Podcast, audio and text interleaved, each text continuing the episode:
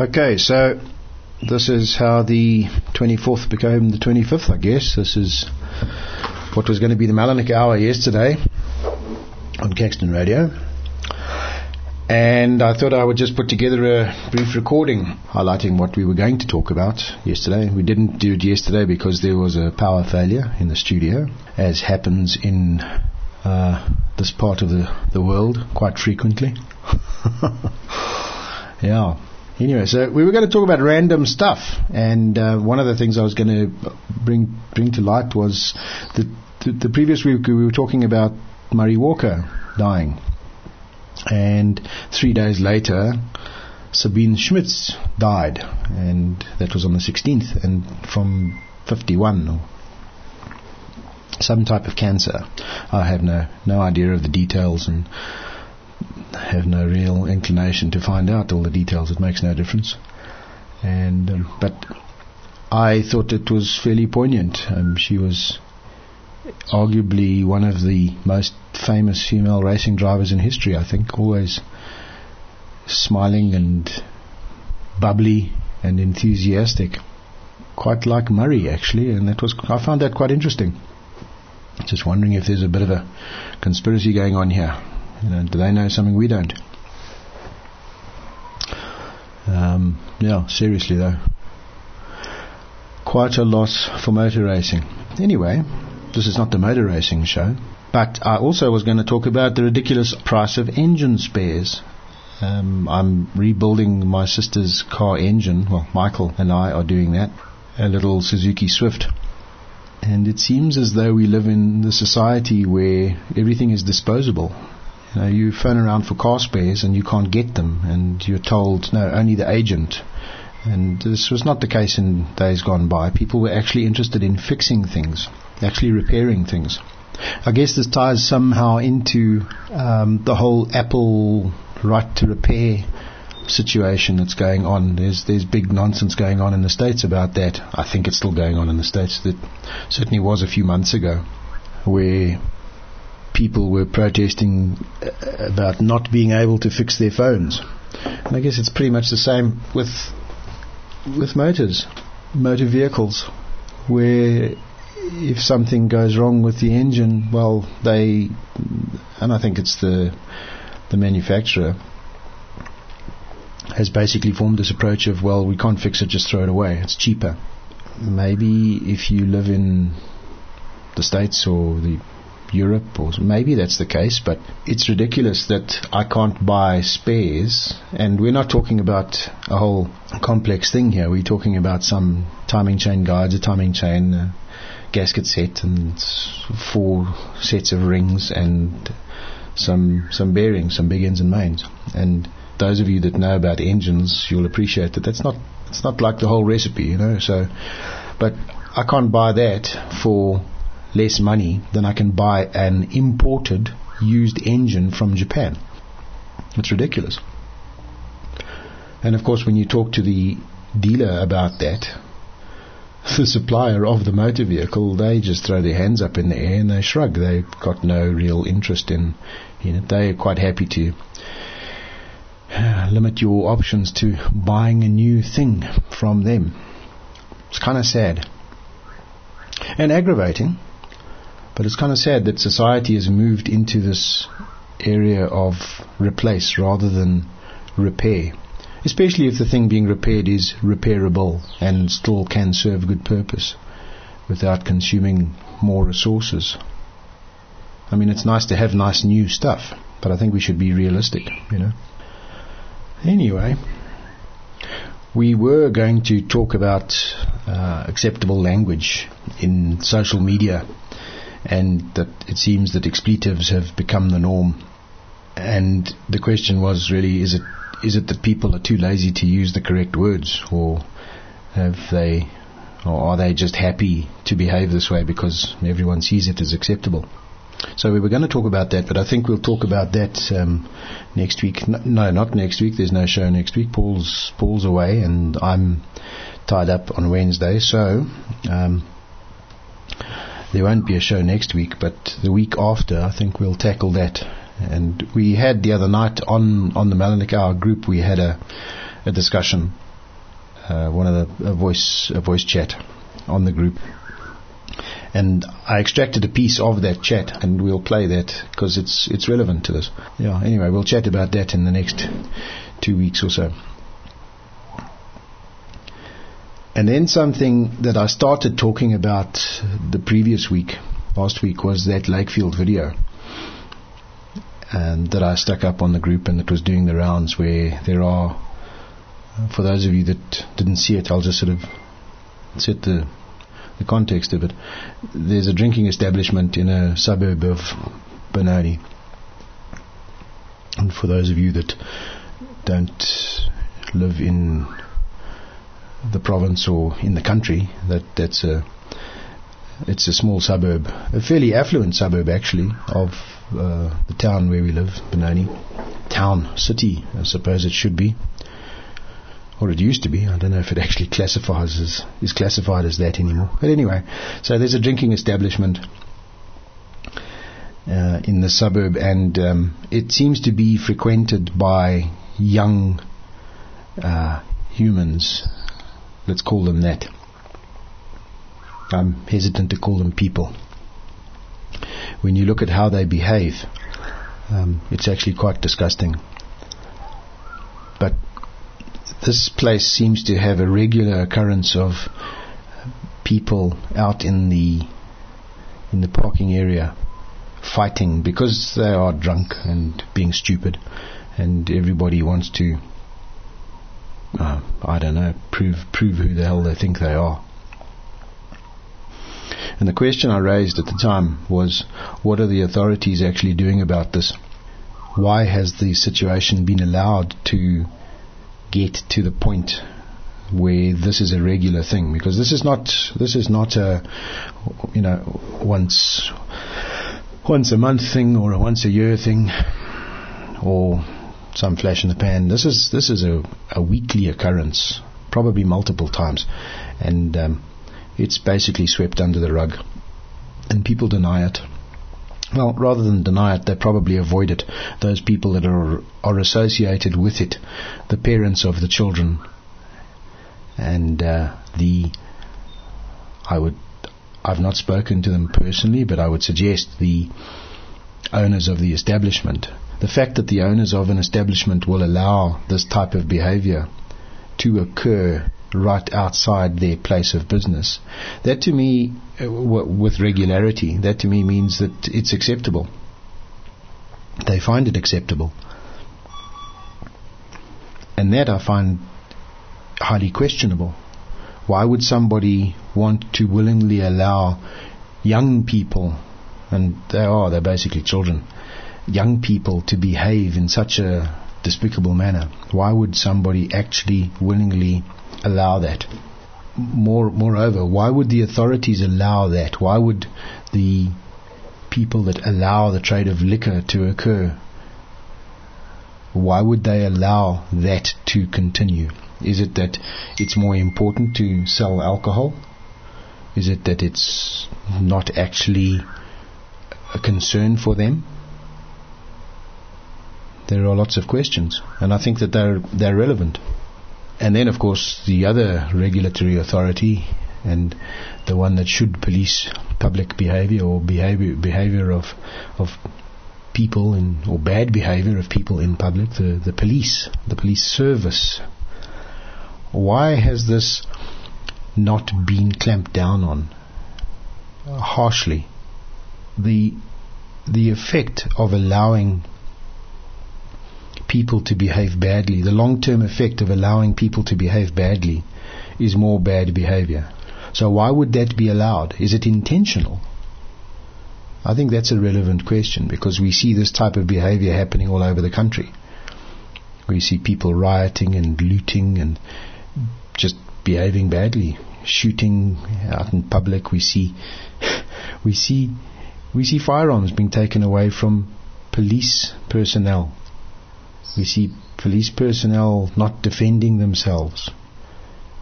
Now, that speaks volumes about the culture of acceptance that we have in the country.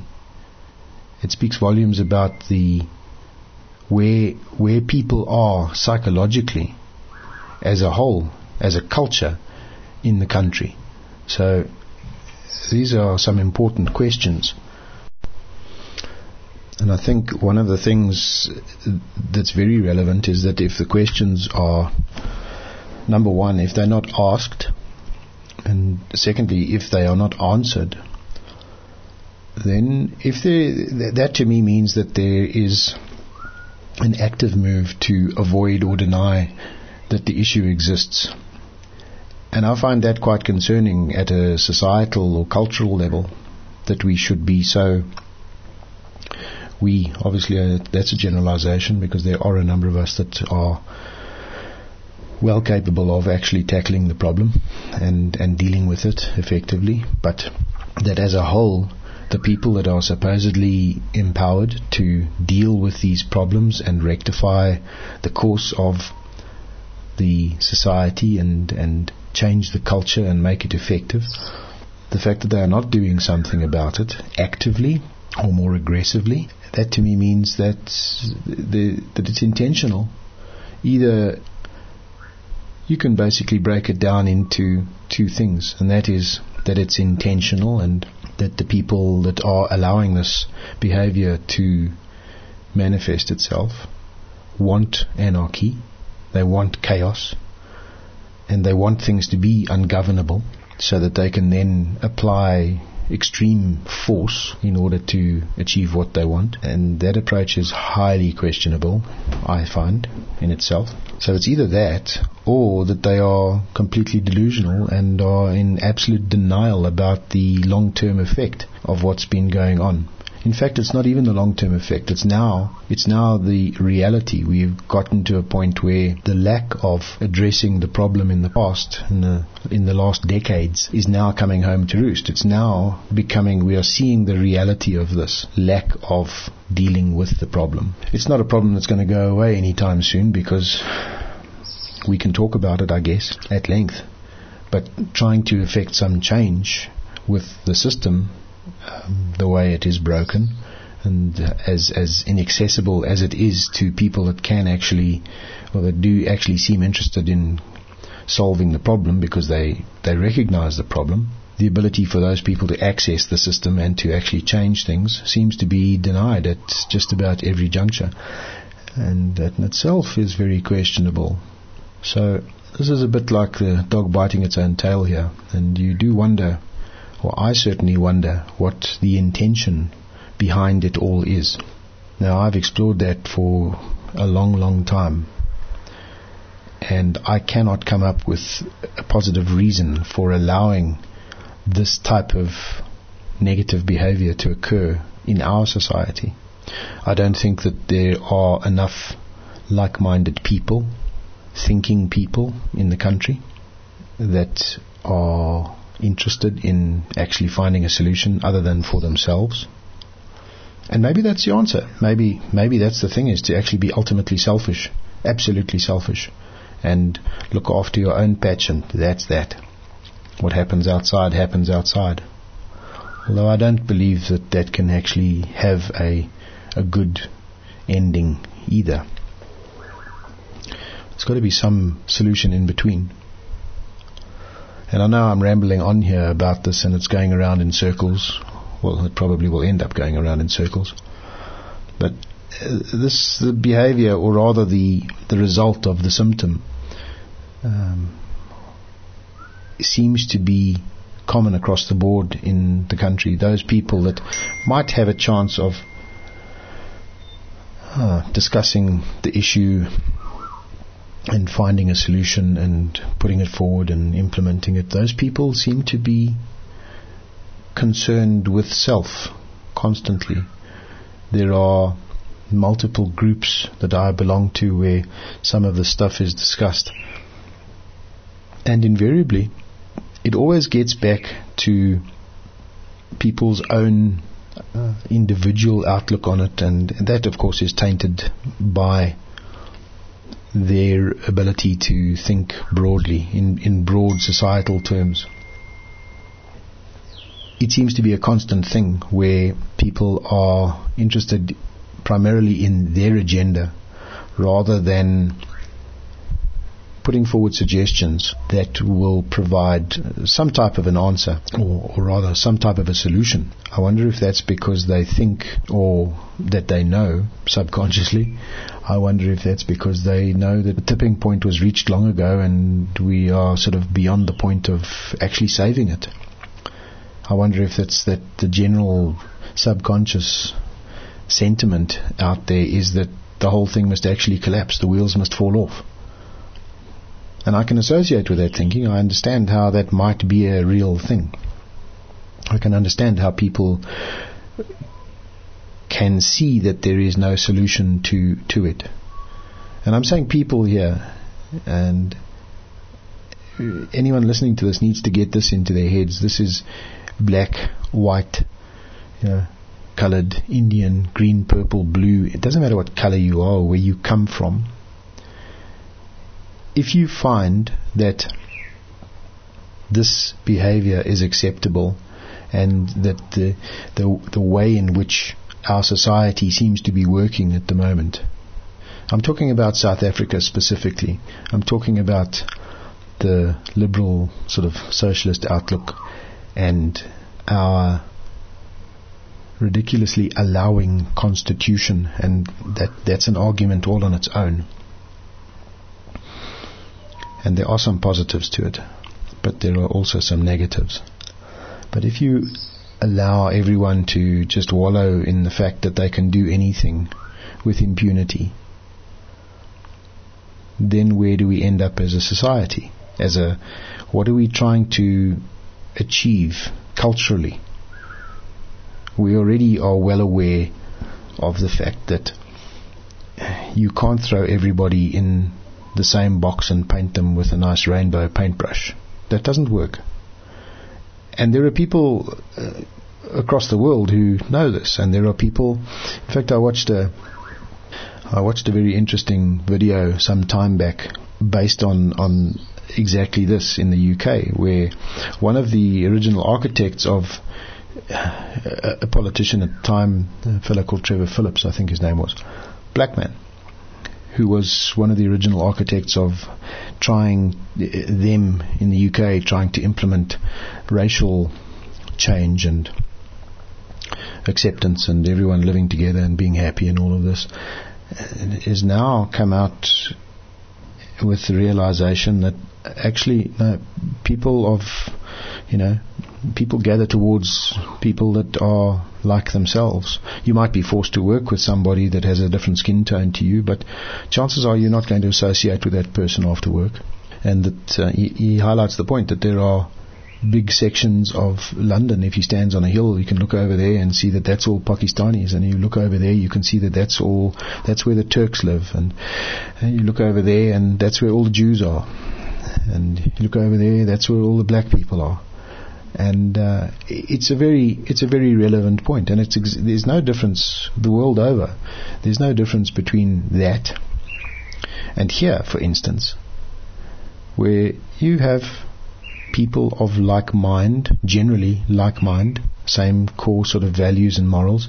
You have those people gathering together. They tend to tend to associate with each other because that's what they find acceptable. They are comfortable with people of like mind. Now, why is that so difficult to actually accept? Why is it so difficult for the politicians to understand this that, you know, I don't speak Zulu. I'm not going to live in a, a place that's populated with people that speak Zulu because, uh, well, number one, it's my choice, but how how do I go forward in life with that? You know, I would rather surround myself with people that are of like mind and that I can have what I consider conversations with that are meaningful and constructive and try and do that type of thing. Now, I use Zulu as a as as a random example. It could be anything. It could be, you know, Pakistanis. It could be it could be anyone. But why should I be thrown in a pot with everybody and expected to behave nicely with everyone? That's not the reality. That's not how humans behave as a group. And there are examples of that through history as well. Something else that stems from this is, and I think I've mentioned this before, is the size of communities and you know groups of people that gather together. We have a an interesting anomaly now where online you have thousands, hundreds of thousands, millions of people that are pretending to be like each other and associate with each other. And in the past, it's not been like that at all. In the past, it's been groups of 100 or 150 people in a small community gathering together and, you know, deciding that there's a direction that they all find acceptable and they try and work in that direction and develop themselves and, you know, make life easier. And the psychological impact of the internet and people's propensity for wanting to gather in numbers and there's there's a there's an interesting reason I think behind that where self-esteem and that type of thing comes if if self-esteem is actually a thing but that type of thing comes into it where people are constantly looking for acceptance because they have been programmed to not number one accept themselves. So we have that situation. So psychologically en masse it is a somewhat dire situation as well. And things are not realistic. And for all the good that the internet can do, it's being I'm not sure if it's if it's been manipulated into this point or if it's just kind of taken on this negative nature of its own because of the way people behave. And when they lose their way, when they don't make good decisions, then it ends up as, as this type of thing where random stuff happens. People make very short term decisions and then the wheels start falling off. Anyway, I'm kind of going around in circles here and you know exploring various facets of of the problem. And like I've said in the past, this is a multifaceted problem. And I'm actually the more I the more I think about it, I'm the more I am at odds to actually even grasp the magnitude, the entire magnitude of the problem. I'm not sure that we have evolved mentally to the point where we can analyze the entire problem. To look at the degree and the complexity of the problem is is an enormous undertaking. And it's almost one of those things that starts hurting your brain. It's like it's, it's like looking at uh, a Rubik's Cube with 9 million sides to it and 64 million colors in some instances, in some terms, it's it's unfathomable. And I wonder if that, in fact, is the situation that's leading to stupidities like in the parking lot with these stupid children being drunk and fighting, and the authorities doing nothing, and the parents not caring about the behavior. Of course, ultimately, the parents should be to blame. I mean, they've not instilled in their children values that will allow them to behave differently or would make them behave differently. Yeah, a million questions. I'm not sure that our brains are able to bite off this much and actually process it. I'm not sure that we've evolved to be able to deal with the size of the problem that we seem to have created. Anyway, so while that might all sound a little bit depressing, um, it probably matches the mood of the weather, which is uh, rather, rather, rather bleak outside. It's windy and blustery and somewhat wet. But I think I'm going to stop this here, and um, if you get something from it, that's great. I'd I'd like some comments on it. If you would uh, be so kind as to comment on it on the group, either with a text message or a voice note, either or, it's great. And we will continue this, or I will continue this at some stage in the next couple of days, and uh, we can kind of go from there. If you've got any thoughts about it, let me know. I'm always interested in exploring other people's opinions because that's what allows me to sort of gauge gauge my time here, whether it's being well spent or at this point in time and space, have I actually reached a point of or am I able to apply clear thought to things or is what I'm coming up with merely limited by my life experience? So if you've got some thoughts on that, let me know. I'd be very interested in hearing them. And look out as well for another voice chat on the Telegram group. Join in with that because it's always fun to have more people doing that. I'll uh, I'll try and actually set a date and time for that in the next couple of days, so that you've all got a bit of a heads up and you've got you know you've got some warning and you can then actually join in, and it'll be great to have more more voices throwing more ideas into the pot. Until then, I, I hope your day improves. Not that it's going badly, I just hope it improves. Ciao.